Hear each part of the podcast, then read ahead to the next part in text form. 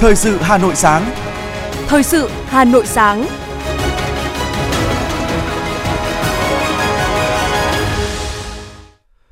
Mời quý vị và các bạn lắng nghe chương trình Thời sự sáng nay, thứ sáu ngày 24 tháng 3 năm 2023. Những nội dung chính sẽ được đề cập đến trong chương trình. Tuyên dương 10 gương mặt trẻ Việt Nam tiêu biểu và 10 gương mặt trẻ Việt Nam triển vọng năm 2022. Ban Kinh tế Ngân sách Hội đồng Nhân dân thành phố làm việc với hai huyện Phúc Thọ và Quốc Oai. Doanh nghiệp chưa dễ tiếp cận nguồn vốn ngân hàng. Trong phần tin thế giới có những tin tức đáng chú ý. Nhật Bản tăng biện pháp an ninh trước thềm hội nghị thượng đỉnh G7. Hệ thống tài chính Eurozone đã phục hồi, ổn định trở lại. Sau đây là nội dung chi tiết. Tối qua tại Hà Nội, Trung ương Đoàn và Quỹ hỗ trợ tài năng trẻ Việt Nam, Báo Tiền Phong đã tổ chức lễ trao giải thưởng 10 gương mặt trẻ Việt Nam tiêu biểu và 10 gương mặt trẻ Việt Nam triển vọng năm 2022. Dự buổi lễ có Bí thư Trung ương Đảng, Trưởng ban dân vận Bùi Thị Minh Hoài, Phó Bí thư Thường trực Thành ủy Hà Nội Nguyễn Thị Tuyến và Bí thư thứ nhất Trung ương Đoàn Bùi Quang Huy. 10 gương mặt trẻ Việt Nam tiêu biểu năm vừa qua đều sở hữu những thành tích đặc biệt xuất sắc trong các lĩnh vực học tập, nghiên cứu khoa học, lao động sản xuất, quốc phòng, an ninh trật tự, kinh doanh khởi nghiệp, văn hóa nghệ thuật và thể dục thể thao. Với chủ đề Những con đường ước mơ, buổi lễ tuyên dương đã tái hiện khát vọng, sự nỗ lực để làm nên thành công của những người trẻ tiêu biểu, tin vào chính mình, tin vào những gì mình đang có và cùng chung một mong muốn cống hiến cho cộng đồng, cho quê hương Việt Nam, họ đã làm nên những điều kỳ diệu, truyền cảm hứng và tạo động lực trong thế hệ trẻ. Thưa quý vị, Ban Kinh tế Ngân sách Hội đồng Nhân dân thành phố đã giám sát kết quả việc thực hiện các cơ chế, chính sách của Trung ương và thành phố về phát triển nông nghiệp nông thôn trên địa bàn hai huyện Phúc Thọ và Quốc Oai. Từ thực tiễn của hai huyện, lãnh đạo Ban Kinh tế Ngân sách, Hội đồng Nhân dân thành phố khẳng định việc tiếp cận chính sách còn hạn chế, xuất phát từ bản thân chính sách chưa đầy đủ, khâu tổ chức hướng dẫn thực hiện, tuyên truyền nâng cao nhận thức còn hạn chế. Ban ghi nhận những bất cập mà hai địa phương kiến nghị, giao Sở Nông nghiệp và Phát triển Nông thôn tiếp thu đầy đủ, tham mưu đề xuất thành phố để sớm ban hành một nghị quyết mới về một số chính sách đặc thù, khuyến khích phát triển sản xuất nông nghiệp nông thôn, thay thế nghị quyết 10 sát thực tiễn hơn đến với người dân. Thưa quý vị, đoàn giám sát của Ban Đô thị Hội đồng Nhân dân thành phố đã làm việc với Ủy ban Nhân dân quận Hoàng Mai và huyện Thanh Trì về việc thực hiện chính sách pháp luật bảo vệ môi trường không khí. Đoàn giám sát đã đến thực tế tại dự án khu đô thị Tây Tây Kim Nam Kim Giang 1 thuộc phường Đại Kim, quận Hoàng Mai. Dự án này nhận được nhiều ý kiến phản ánh của nhân dân về tình trạng xe chở rác thải xây dựng, rác thải sinh hoạt. Lãnh đạo quận Hoàng Mai cho biết, Ủy ban nhân dân phường Đại Kim đã phối hợp với các ngành chức năng liên quan thực hiện rào chắn tại lối vào khu vực đổ trộm chất thải. Ủy ban nhân dân quận đề nghị Ủy ban nhân dân thành phố chỉ đạo Ủy ban nhân dân huyện Thanh Trì phối hợp chặt chẽ với Ủy ban nhân dân quận Hoàng Mai ngăn chặn xử lý các phương tiện đổ trộm chất thải tại dự án tổ chức phương án bảo vệ hàng rào và biển cấm phương tiện vào dự án khu đô thị Tây Nam Kim Giang 1, đồng thời tháo gỡ chính sách giải phóng mặt bằng và đôn đốc chủ đầu tư đẩy nhanh tiến độ thực hiện dự án. Đoàn giám sát Ban đô thị Hội đồng nhân dân thành phố ghi nhận nỗ lực của các ban ngành liên quan trên địa bàn hai quận huyện trong công tác bảo vệ môi trường có cách làm sáng tạo vấn đề ô nhiễm không khí trên địa bàn bước đầu được quan tâm. Đoàn giám sát đã tiếp thu ý kiến đóng góp, đề xuất của các địa phương và quy định của thành phố cũng như quy định chung để hoàn thiện chính sách.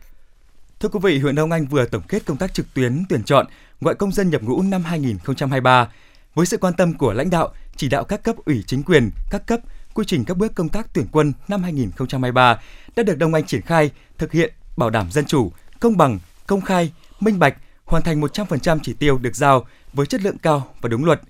Cùng với việc trao đổi cách làm hay của các đơn vị, địa phương trong lãnh đạo, chỉ đạo và phối hợp công tác tuyển quân, đề xuất giải pháp tháo gỡ khó khăn, vướng mắc, huyện Đông Anh đề nghị các cấp, ngành, địa phương tiếp tục thực hiện tốt chính sách hậu phương quân đội, tạo điều kiện cho công dân xuất ngũ được đào tạo nghề và có việc làm ổn định. Nhân dịp này, 16 tập thể và 25 cá nhân có thành tích xuất sắc trong công tác tuyển chọn gọi công dân nhập ngũ năm 2023 đã được Ủy ban nhân dân huyện khen thưởng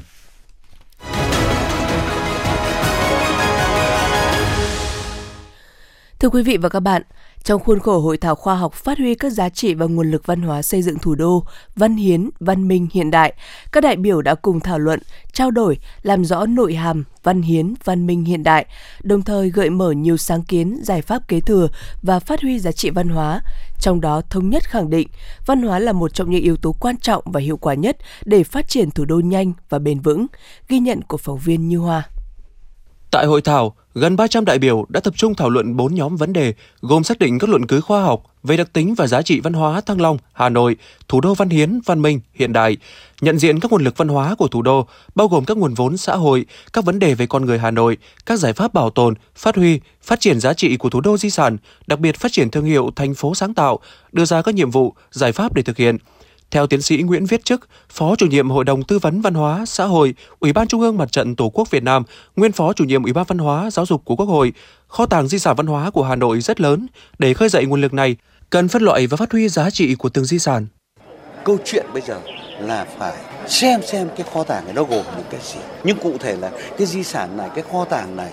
cái tài sản này dùng vào việc gì nó có giá trị gì trong hiện tại đây và cái giá trị trong tương lai để biến nó thành nguồn lực nội sinh phát triển đất nước, phát triển thủ đô Hà Nội. Đầu tiên phải là con người. Thì tôi nghĩ rằng là không có ở nơi nào tập trung nhiều hiện tài như ở Hà Nội. Các trường đại học, các nhà nghiên cứu, các viện này, viện kia tập trung ở Hà Nội. Chúng ta phát huy như thế nào? Đã phát huy hết chưa? Xác định phát huy các giá trị và nguồn lực văn hóa là cách hiệu quả nhất để phát triển, Hà Nội luôn dành sự quan tâm đặc biệt cho việc bảo tồn, phát huy các giá trị văn hóa. Giáo sư tiến sĩ Đặng Cảnh Khanh, Viện trưởng Viện Nghiên cứu Truyền thống và Phát triển cho rằng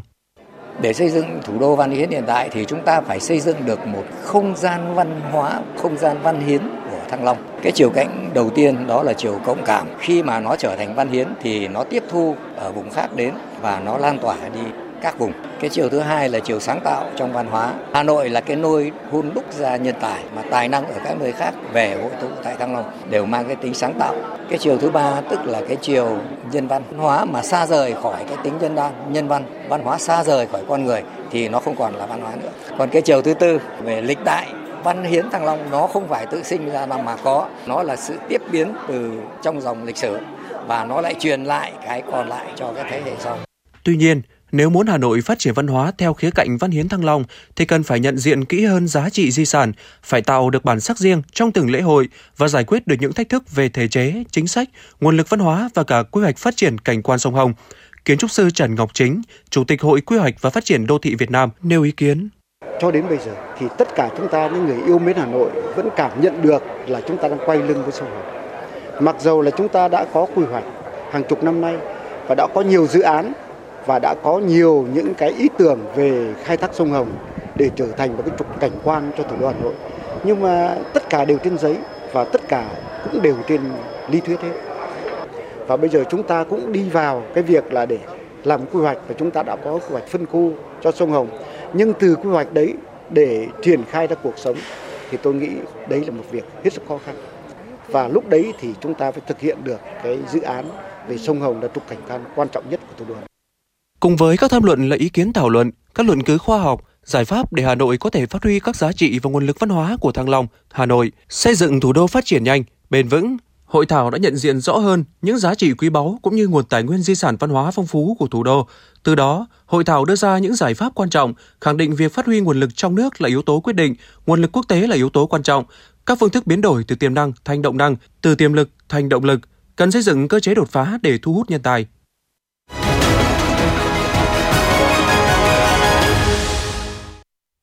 Thưa quý vị và các bạn, biến động của kinh tế thế giới tiếp tục tác động, đòi hỏi các doanh nghiệp phải tái định vị để thích ứng và tăng trưởng ổn định, bền vững. Đây không phải là lựa chọn mà trở thành yêu cầu bắt buộc là thông tin được đưa ra tại diễn đàn tái định vị doanh nghiệp để phát triển bền vững do Liên đoàn Thương mại và Công nghiệp Việt Nam VCCI tổ chức chiều hôm qua. Từ các tháng cuối năm 2022, Đầu năm 2023, nền kinh tế đã xuất hiện những dấu hiệu đáng quan ngại. Đà tăng trưởng kinh tế của Việt Nam đã suy giảm rõ rệt. Các thị trường xuất khẩu trọng điểm giảm nhu cầu ảnh hưởng đến tăng trưởng xuất khẩu và hoạt động sản xuất kinh doanh của các doanh nghiệp. Dù bối cảnh có nhiều gam màu xám, nhưng cũng cho thấy những cơ hội. Nếu doanh nghiệp kịp thời nắm bắt, hòa nhịp vào các xu thế mới, tranh thủ các động lực tăng trưởng từ kinh tế xanh và chuyển đổi số, thu hút các nguồn lực đầu tư mới. Vì vậy, đây là thời cơ để doanh nghiệp tạo ra đột phá, nền tảng để bứt tốc trong tương lai. Tuy nhiên, theo khảo sát chỉ số năng lực cạnh tranh cấp tỉnh PCI của VCCI cho thấy cộng đồng doanh nghiệp gặp nhiều khó khăn trong quá trình hoạt động sản xuất kinh doanh do những tác động tiêu cực từ dịch COVID-19 và suy thoái kinh tế. Các doanh nghiệp nhỏ và vừa chiếm số lượng lớn, đóng góp khoảng 40% GDP, nộp ngân sách nhà nước 30% và thu hút gần 60% lao động nhưng dễ bị tổn thương khi gặp các bất lợi từ bên ngoài như dịch bệnh, thiên tai, chiến tranh. Phát biểu tại diễn đàn, Chủ tịch VCCI Phạm Tấn Công nhấn mạnh. Câu chuyện đặt ra đó là cái mục tiêu phát triển của doanh nghiệp phải như thế nào không phải phát triển là chúng ta kiếm được lợi nhuận chúng ta đem về nữa. Mà bây giờ tức là phải phát triển bền vững. Phát triển có quan tâm đến các yếu tố xã hội rất nhiều. Yếu tố SCG môi trường xã hội về quản trị doanh nghiệp. Phát triển có quan tâm vấn đề đạo đức và văn hóa kinh doanh. Tất cả những cái câu chuyện đấy nó đặt ra là chúng ta phải suy nghĩ khác đi phải định vị lại doanh nghiệp của mình. Vậy thì định vị cái gì? Phải chăng chúng ta phải định vị bắt đầu từ tầm nhìn từ mục tiêu phát triển của doanh nghiệp? Chúng ta phải định vị lại cái vị thế của doanh nghiệp của mình trong ngành trong tổng thể của, của một thị trường hay của một nền kinh tế. Tại diễn đàn, đại diện lãnh đạo các cơ quan quản lý nhà nước, các hiệp hội doanh nghiệp, doanh nghiệp, chuyên gia đã thảo luận, đánh giá các nhân tố chủ yếu tác động đến tăng trưởng kinh tế và hoạt động sản xuất kinh doanh của cộng đồng doanh nghiệp Việt Nam, xác định các cơ hội cần được tranh thủ để doanh nghiệp mở rộng thị trường xuất khẩu, thu hút đầu tư chất lượng cao và các nguồn lực hỗ trợ phát triển. Đồng thời khuyến nghị các biện pháp nhằm thúc đẩy động lực tăng trưởng mới, các giải pháp phát triển lực lượng doanh nghiệp, qua đó nâng cao năng lực cạnh tranh, năng lực nội tại và tính tự chủ, tự cường của nền kinh tế. Theo chia sẻ của ông Thân Đức Việt là Tổng Giám đốc Tổng Công ty May 10, tuy phải đối mặt với nhiều thách thức và là ngành chịu ảnh hưởng do suy thoái kinh tế, khiến hàng giảm nhưng đơn vị cũng đang chuyển đổi để phát triển. Với cái biến động của thị trường như vậy thì chúng tôi đang à, tập trung lại. Thứ nhất là chúng tôi đánh giá và giả soát lại à, cái định vị của mình và trong cái định vị thì chúng tôi tập trung vào à, mấy cái định vị chính. Thứ nhất là định vị về sản phẩm, thứ hai là định vị về thị trường thứ ba là định vị về quản trị và thứ tư nữa là chúng tôi định vị về công nghệ à, và à, thứ năm nữa là chúng tôi định vị về cái mô hình sản xuất của mình à, để có phù hợp trong cái thời gian hiện nay hay không. Tại diễn đàn, các chuyên gia cũng cho rằng cần xây dựng một môi trường kinh doanh mà trong đó chính phủ có những hướng dẫn, định hướng cụ thể giúp doanh nghiệp, đặc biệt là những doanh nghiệp vừa và nhỏ, nhận thức rõ tầm quan trọng của việc tái định vị hoạt động kinh doanh của họ thông qua đổi mới sáng tạo để nắm bắt kịp thời những cơ hội mới, kịp thời cập nhật những điều chỉnh trong quy định và những thay đổi của toàn cầu đến doanh nghiệp địa phương các tổ chức, các hiệp hội chung tay hỗ trợ chính phủ trong việc cung cấp kiến thức đổi mới từng ngày cho cộng đồng doanh nghiệp Việt, giúp kết nối và chia sẻ kinh nghiệm cùng những trường hợp đổi mới sáng tạo thành công trong nước và quốc tế. Mặc dù các ngân hàng đã triển khai nhiều chương trình cho vay ưu đãi lãi suất, lãi suất huy động và cho vay đã hạ so với cuối năm 2022 nhằm hỗ trợ doanh nghiệp, song thì à, đại diện các doanh nghiệp cho rằng do nhiều nguyên nhân, việc tiếp cận nguồn vốn từ ngân hàng không dễ dàng. Vậy đâu là giải pháp cho các doanh nghiệp trong việc tiếp cận nguồn vốn ngay vay ngân hàng? Theo trưởng ban cố vấn Hiệp hội Doanh nghiệp nhỏ và vừa của thành phố Hà Nội, Trịnh Thị Ngân, nhiều doanh nghiệp nhỏ và vừa khi muốn vay vốn ngân hàng lại không đủ tiêu chuẩn, thiếu minh bạch tài chính, phương án kinh doanh không khả thi và đây là những hạn chế không thể sửa ngay, cần phải có thời gian để khắc phục bởi đa phần các doanh nghiệp xuất phát từ hộ sản xuất, kinh doanh nhỏ lẻ để tạo thuận lợi trong việc uh, tiếp cận nguồn vốn, các ngân hàng có thể linh hoạt cho doanh nghiệp nhỏ và vừa vay những gói tín dụng phù hợp. Bộ Công Thương đang xin ý kiến các cơ quan tổ chức, người dân và doanh nghiệp về nghị định sửa đổi, bổ sung một số điều của nghị định số 14 năm 2018 của Chính phủ quy định chi tiết về hoạt động thương mại biên giới. Đáng chú ý là dự thảo đưa lộ trình từ ngày 1 tháng 1 năm 2025, hàng xuất theo phương thức trao đổi cư dân biên giới theo tiểu ngạch sẽ bị giảm dần số lần, số tiền được miễn thuế hàng xuất khẩu tiểu ngạch phải đáp ứng các tiêu chuẩn chất lượng, quy định về truy xuất nguồn gốc, chỉ cư dân khu vực biên giới mới được phép xuất khẩu theo hình thức trao đổi cư dân và phải có mặt trực tiếp làm thủ tục xuất cảnh. Mục tiêu của nghị định sửa đổi là nhằm giải quyết các khó khăn, các tồn tại, đưa hoạt động trao đổi mua bán hàng hóa của cư dân biên giới về đúng với bản chất, không cho phép lợi dụng hình thức trao đổi cư dân để buôn bán lớn. Thưa quý vị, Bộ Tài chính đang nghiên cứu mức thuế suất ưu đãi áp dụng đối với doanh nghiệp nhỏ và siêu nhỏ thấp hơn thuế suất thông thường. Đề xuất này đang được Bộ Tài chính dự thảo tại luật thuế thu nhập doanh nghiệp sửa đổi trình lên chính phủ. Theo thống kê, hiện số lượng doanh nghiệp có quy mô nhỏ chiếm hơn 93% trong tổng số hơn 800.000 doanh nghiệp được thành lập và hoạt động. Xác định đây là nhóm cần khuyến khích phát triển trong giai đoạn 2008 tới 2012. Bộ Tài chính đã trình lên chính phủ, Quốc hội ban hành các giải pháp hỗ trợ, trong đó có giải pháp về giảm thuế thu nhập doanh nghiệp Hội trợ Việt Nam Expo lần thứ 32 được tổ chức từ ngày 5 tháng 4 đến ngày 8 tháng 4 tại Trung tâm Triển lãm Quốc tế Hà Nội, số 91 Trần Hưng Đạo, quận Hoàn Kiếm, quy tụ 500 doanh nghiệp hiện diện tại 600 gian hàng đến từ 15 quốc gia, vùng lãnh thổ. Đây là sự kiện được tổ chức thường niên có lịch sử lâu đời nhất tại Việt Nam, từ năm 1991 do Bộ Công Thương Việt Nam chủ trì, Cục xúc tiến thương mại chỉ đạo và công ty Vinesas tổ chức. Đại diện Cục xúc tiến thương mại cho biết các doanh nghiệp tham gia sẽ trưng bày nhóm 5 ngành hàng gồm các doanh nghiệp thương hiệu quốc gia và xuất khẩu, khu gian hàng quốc tế, điện tử, máy móc thiết bị, công nghiệp hỗ trợ, công nghệ số, thương mại điện tử, công nghiệp thực phẩm.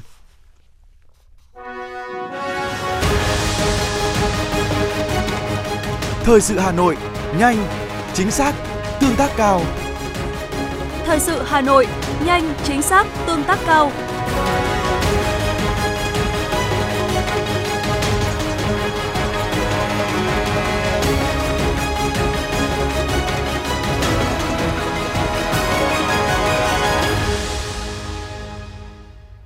Thưa quý vị và các bạn, bệnh lao là kẻ giết người thầm lặng, không ai bị mắc lao mà tử vong ngay, bình thường kéo dài âm thầm và phát hiện muộn. Từ khi phát hiện bệnh đến khi tử vong thì đã lây sang rất nhiều người khác. Vì vậy, à, việc chúng ta phát hiện sớm, chủ động truy vết và không những là cứu sống được cho người bệnh mà còn giảm nhanh nguồn lây lan cho cộng đồng và giảm nhanh dịch tễ bệnh lao.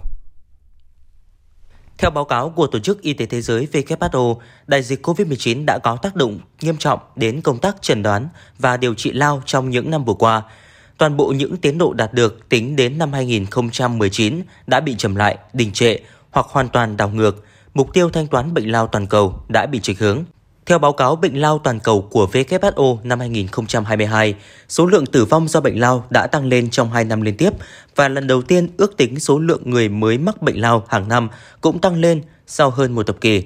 mặc dù đã tiến gần hơn đến việc đạt được một số mục tiêu về bệnh lao đề ra trong cuộc họp cấp cao của Liên Hợp Quốc năm 2022, song nhiều mục tiêu vẫn chưa đạt được. Ông Phạm Hữu Thường, Giám đốc Bệnh viện Đa khoa huyện Mỹ Đức cho biết. Để tốt cho cái mục tiêu của uh, chiến lược ờ, quốc gia chống bệnh lao, chúng tôi rằng là mọi người dân bây giờ uh, và sẵn sàng đi khám phát hiện bệnh lao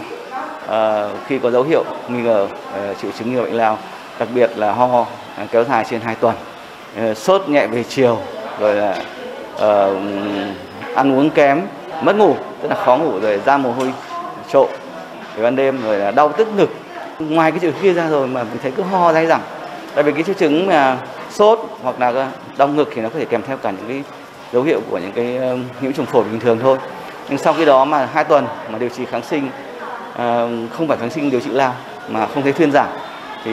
phải nghĩ ngay đến là có thể bị bệnh lao.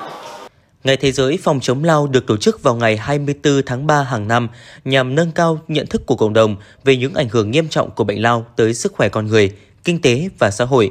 đồng thời thúc đẩy nỗ lực chấm dứt bệnh lao trên toàn cầu. Năm 2023 là một năm rất quan trọng được coi là năm của hy vọng để nhận được sự chung tay, tập hợp sức mạnh của toàn cầu trong tiến trình thanh toán bệnh lao. Chủ đề của Ngày Thế giới phòng chống lao năm nay trên toàn cầu là đúng, chúng ta có thể chấm dứt bệnh lao, mang đến nguồn năng lượng tràn đầy, thôi thúc và thể hiện tinh thần quyết tâm cao độ, đồng thời cho thấy sự cấp bách và cần thiết của việc đẩy mạnh đầu tư, mở rộng quy mô, tăng tốc độ thực hiện nhiều hơn vào việc chuẩn đoán, điều trị dự phòng và chăm sóc bệnh lao sẽ cứu sống thêm hàng triệu người. Đặc biệt, trẻ em dưới 5 tuổi hay cơ địa suy giảm miễn dịch, suy dinh dưỡng, nhiễm HIV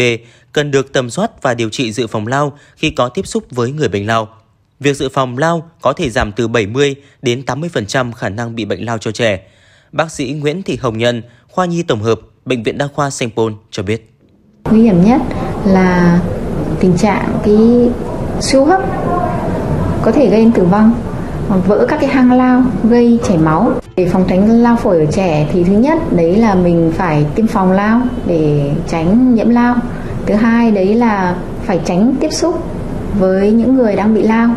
Chủ đề của Ngày Thế giới phòng chống lao năm nay trên toàn cầu mang đến niềm hy vọng mà niềm tin mạnh mẽ như một lời khẳng định đánh thép của tất cả chúng ta rằng việc chấm dứt bệnh lao là hoàn toàn có thể. Chủ đề nhấn mạnh về việc huy động sức mạnh tổng thể, thu hút sự quan tâm, tập trung mọi nguồn lực nhằm đẩy mạnh cuộc chiến chống bệnh lao.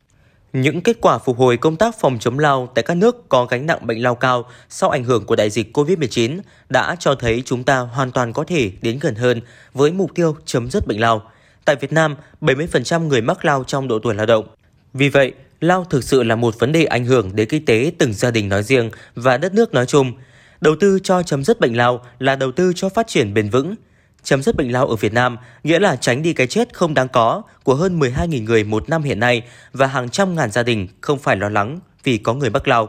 Trên cơ sở chủ đề của thế giới áp dụng vào tình hình thực tế tại Việt Nam, chủ đề Ngày Thế giới phòng chống lao năm 2023 của Việt Nam là Việt Nam chiến thắng bệnh lao. Đây là một chủ đề dễ nhớ, như một lời khẳng định thể hiện quyết tâm cao của tất cả mọi tầng lớp nhân dân trong cuộc chiến đẩy lùi bệnh lao.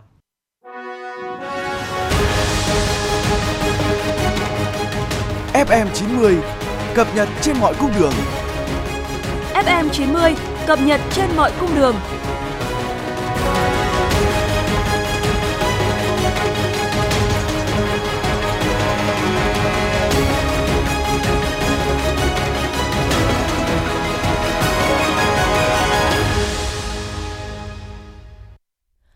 Mời quý vị và các bạn nghe tiếp phần tin. Khoảng 3 tháng nữa mới tới kỳ thi tốt nghiệp trung học phổ thông năm 2023, nhưng tính đến nay đã có gần 140 trường đại học, học viện công bố xét học bạ trung học phổ thông để tuyển sinh đại học năm nay.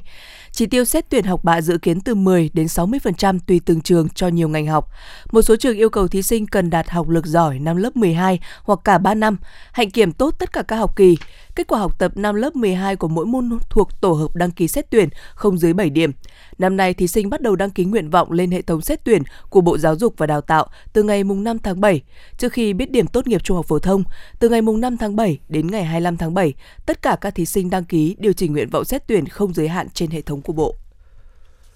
Hội chữ thập đỏ thành phố Hà Nội vừa sơ kết công tác hội và phong trào chữ thập đỏ quý 1 năm 2023 Nhờ tổ chức triển khai các phong trào, hoạt động mang ý nghĩa nhân ái với cách thức sáng tạo, các cấp hội chữ thập đỏ thành phố Hà Nội đã nhận về nguồn lực xã hội không nhỏ để hỗ trợ những người có hoàn cảnh khó khăn, phát huy vai trò là cầu nối nhân đạo. Trong quý 2 năm nay, các cấp hội chữ thập đỏ thành phố Hà Nội tiếp tục vận động nguồn lực xây dựng quỹ cứu trợ khẩn cấp, triển khai hiệu quả tháng nhân đạo năm 2023 diễn ra từ ngày mùng 1 đến hết ngày 31 tháng 5. Cục Hàng không Việt Nam vừa chấp thuận kế hoạch thử nghiệm khai thác mô hình phối hợp ra quyết định tại cảng hàng không sân bay Airport Collaborative Decision Making giai đoạn 1 tại hai cảng hàng không lớn nhất cả nước là Nội Bài và Tân Sơn Nhất. Cảng hàng không được định nghĩa là quy trình phối hợp giữa các đơn vị để ra quyết định tại cảng hàng không, sân bay, đồng thời sân bay ACDM cũng cung cấp một nền tảng phần mềm chung để các đơn vị phối hợp, chia sẻ thông tin, dữ liệu, phục vụ công tác ra quyết định tại cảng hàng không, sân bay. Việc triển khai ACDM sẽ giúp tối ưu hóa việc sử dụng cơ sở hạ tầng sân bay, cải thiện các chỉ số liên quan, khai thác đúng giờ, tối ưu giờ thời gian bay của máy bay, cải thiện khả năng dự báo tình huống và tiết kiệm thời gian bay, giảm thiểu tắc nghẽn trên đường lăn, sân đỗ, tối ưu thứ tự khởi hành, tiết kiệm nhiên liệu, nâng cao hiệu quả vận chuyển.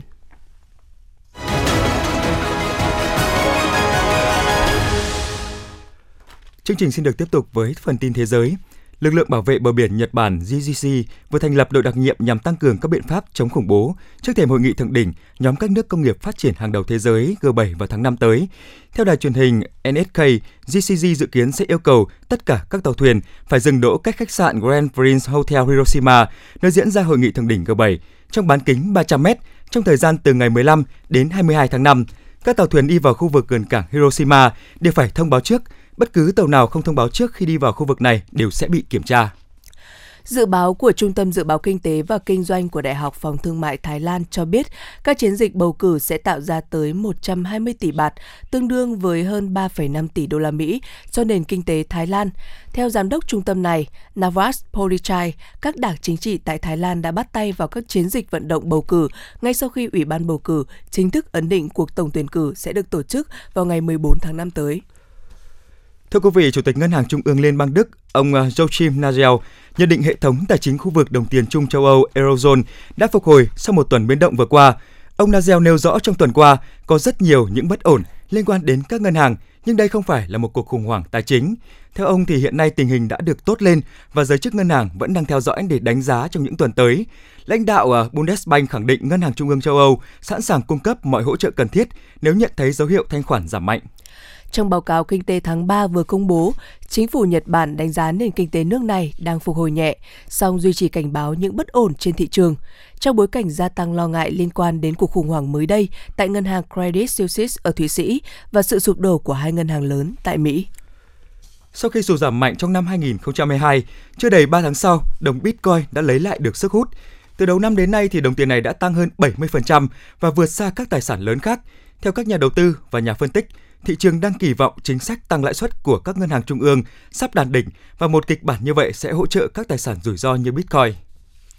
Google, công ty con của tập đoàn Alphabet đã bắt đầu ra mắt công cụ trò chuyện chatbot Bard tại hai thị trường Anh và Mỹ, trong nỗ lực cạnh tranh với các đối thủ như Microsoft về công nghệ trí tuệ nhân tạo. Theo đó, những người dùng tại hai nước này có thể tham gia vào danh sách chờ được truy cập vào Bard. Trước đây thì chỉ những người dùng thử được cấp phép mới được truy cập vào chương trình này.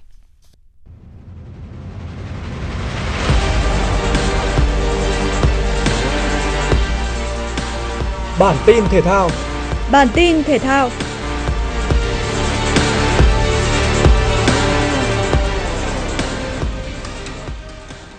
Theo thông tin từ Liên đoàn bóng đá châu Á, U17 nữ Bahrain đã rút lui không tham dự vòng loại thứ nhất giải U17 nữ châu Á 2024. Đây chính là một trong những đối thủ của đội tuyển Việt Nam ở bảng C. Với việc đại diện Tây Á rút lui, U17 Việt Nam chỉ còn hai đối thủ là Uzbekistan và Palestine. Không những bớt đi đối thủ, đội tuyển Việt Nam còn được thi đấu trên sân nhà tại Trung tâm Đào tạo bóng đá trẻ Việt Nam. Theo lịch thi đấu, U17 Việt Nam sẽ lần lượt gặp U17 Palestine vào ngày 22 tháng 4 và đối đầu với Uzbekistan 4 ngày sau đó. Để chuẩn bị cho giải đấu này, thầy trò huấn viên Akira Iziri vừa trải qua chuyến tập huấn Nhật Bản, thi đấu giải giao hữu Genesis, đá 3 trận với các kết quả thắng U17 Malaysia 3-0,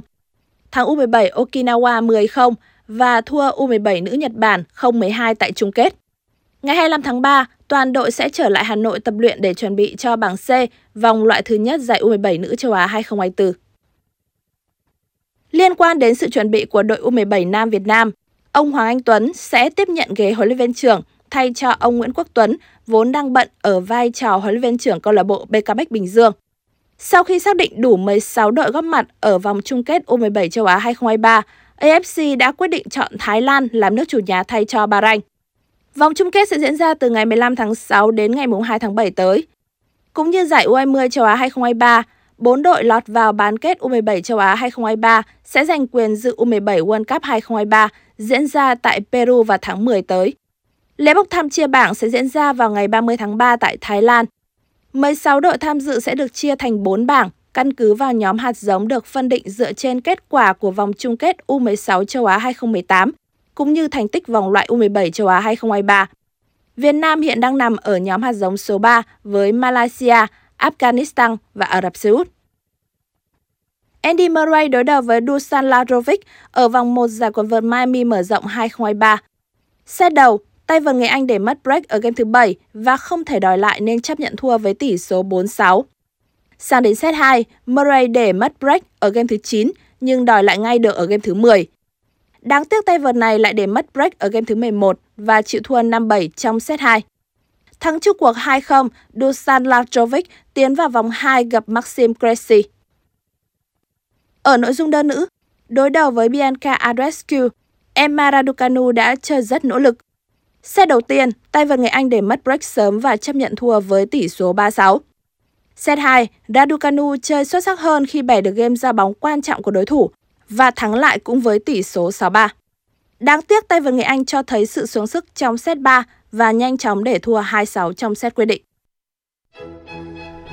Dự báo khoảng 13 đến 15 giờ ngày hôm nay, Hà Nội nắng có nơi nắng nóng, nhiệt độ cao nhất tại khu vực trung tâm và phía tây thành phố từ 33 đến 35 độ C,